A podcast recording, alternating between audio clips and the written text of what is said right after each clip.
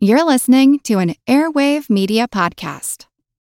At Evernorth Health Services, we believe costs shouldn't get in the way of life-changing care, and we're doing everything in our power to make it possible. Behavioral health solutions that also keep your projections at their best? It's possible. Pharmacy benefits that benefit your bottom line? It's possible. Complex specialty care that cares about your R O I? It's possible. Because we're already doing it. All while saving businesses billions. That's Wonder made possible. Learn more at evernorth.com slash wonder.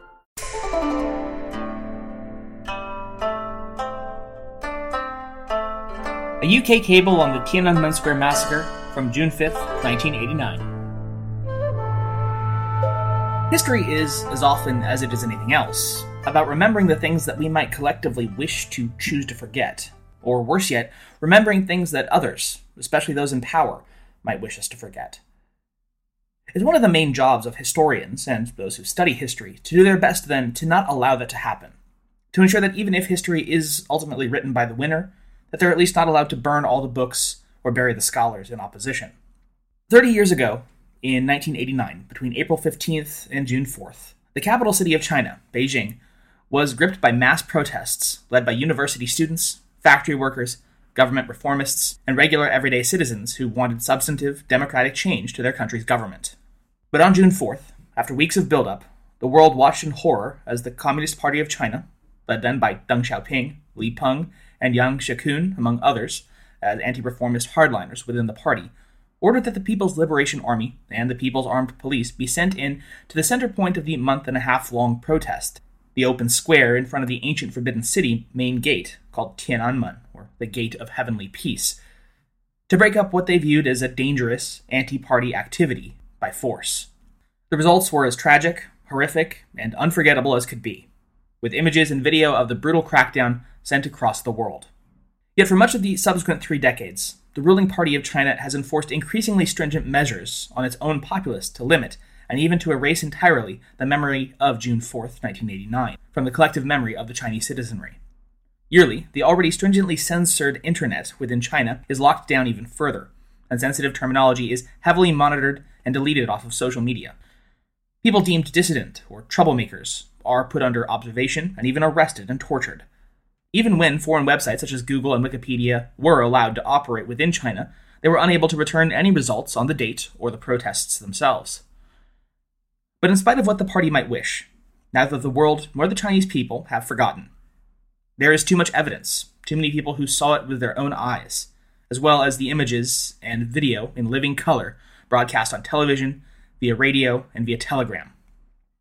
Two millennia ago, not even Qin Shi Huang was able to completely erase history as he deemed inconvenient, and information has only become more voluminous and more difficult to erase in the subsequent centuries.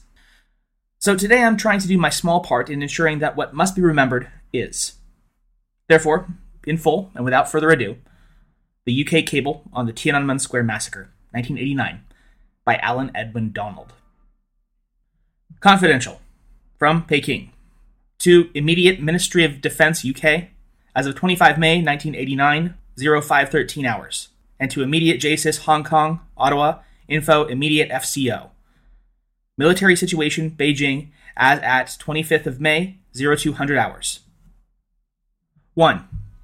As political power struggle intensifies, surveillance of military units in Beijing area will continue by joint efforts of U S, U K, Canadian, and Australian attaché offices. two. After roundup, P M twenty-fourth of May, current disposition is A. twenty-eighth Army from Mongolian border, unlocated northwest of Beijing. B. fifty-fifth Army from Datong, located on Beijing rifle range southwest of Nankou. T Ps are camped on the range.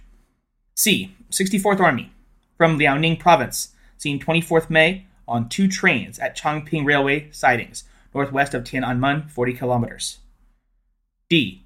fortieth Army from Liaoning province, located Shahe airfield, north of Tiananmen, thirty kilometers. E. twenty-fourth Army from Chengde, located in the Huairou area, northeast Tiananmen, forty-five kilometers. F. thirty-ninth Army from Liaoning province, located on Tongxian airfield, east of Tiananmen, twenty-two kilometers. G. twenty-seventh Army from Zhejiazhuang, located in Daxing, south Tiananmen twenty kilometers. H. Unidentified Army, possibly from Henan Province, located south of Tiananmen. I. sixty-third Army, from Shanxi Province, unlocated southwest of Lianshang, southwest Tiananmen thirty kilometers. J. thirty-eighth Army, from Baoding, scattered around southwestern area of Beijing City, approximately ten kilometers from Tiananmen. K. Beijing Garrison Army, local. Several divisions identified as having taken part in operations during the last few days. All units believed quartered in garrison locations. L.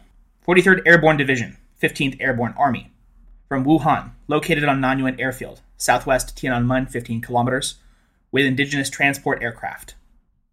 M. sixth Tank Division, local, located in the Chongqing-Dian area, southwest Tiananmen twenty kilometers. three. Last formation to arrive did so twenty-fourth of May, sixty-fourth Army. Remaining formations have moved to concentration areas and are engaged in logistic resupply. Our best estimate of number of troops in Beijing area is now increased to one hundred thousand. four. Political military situation.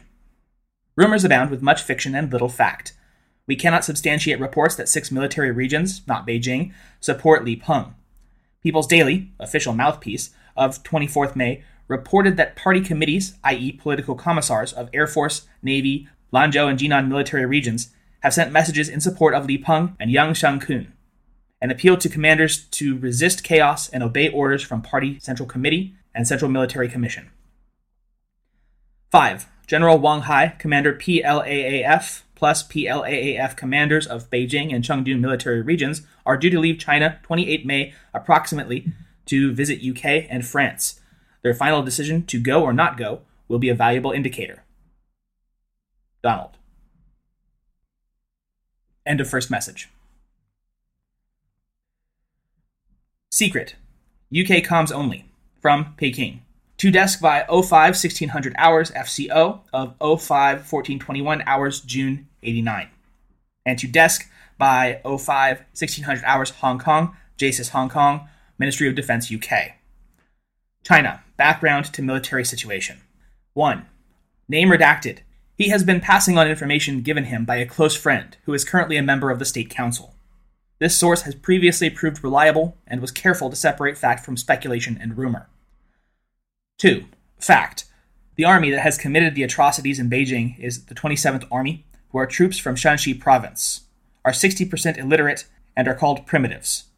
The commander of the twenty-seventh Army was Yang Zhenhua, son of Yang Baiding, brother of Yang Shangkun. They were kept without news for ten days and told they were to take part in an exercise. A T V film would be made of the exercise, which pleased them. They were informed of martial law on May twentieth. For the first four days after arrival, they were driven around Beijing City to familiarize them with the area. twenty-seventh Army are at full strength with their own tanks and A P Cs, and a full outfit of ammunition, tear gas, and flamethrowers. Other armies are only at one division strength. The leadership keeps twenty-seventh Army on the move so that it can attack from a different direction each time. three. Fact. On the night of third to fourth of June, twenty-seventh Army was to attack from the west with other units from Shenyang. The plan was that the first wave, S M R, would attack with no weapons. The second wave, S M R, would attack with weapons but no ammunition. Third wave, S M R, would attack as for the second wave, but officers would have loaded sidearms to frighten the crowd. The fourth wave would be twenty-seventh Army with full equipment and ammunition. The first attacks occurred at Musidi and Shilipu. The first three waves were held by the demonstrators, and S M R troops tried to push back the crowds to let twenty-seventh Army through. They failed, and twenty-seventh Army A P Cs opened fire on the crowd, both civilians and soldiers, before running over them in their A P Cs. four. Fact. The enraged masses followed, ignoring machine gun fire, to next battle at Liaobukou. A P Cs ran over troops and civilians at sixty-five kilometers per hour in same manner. One A P C crashed and driver, a captain, got out and was taken by crowd to a hospital. He is not deranged and demands death for his atrocities. five. Fact. On arrival at Tiananmen, troops from S M R had separated students and residents. Students understood they were given one hour to leave square, but after five minutes, A P Cs attacked. Students linked arms, but were mowed down, including soldiers.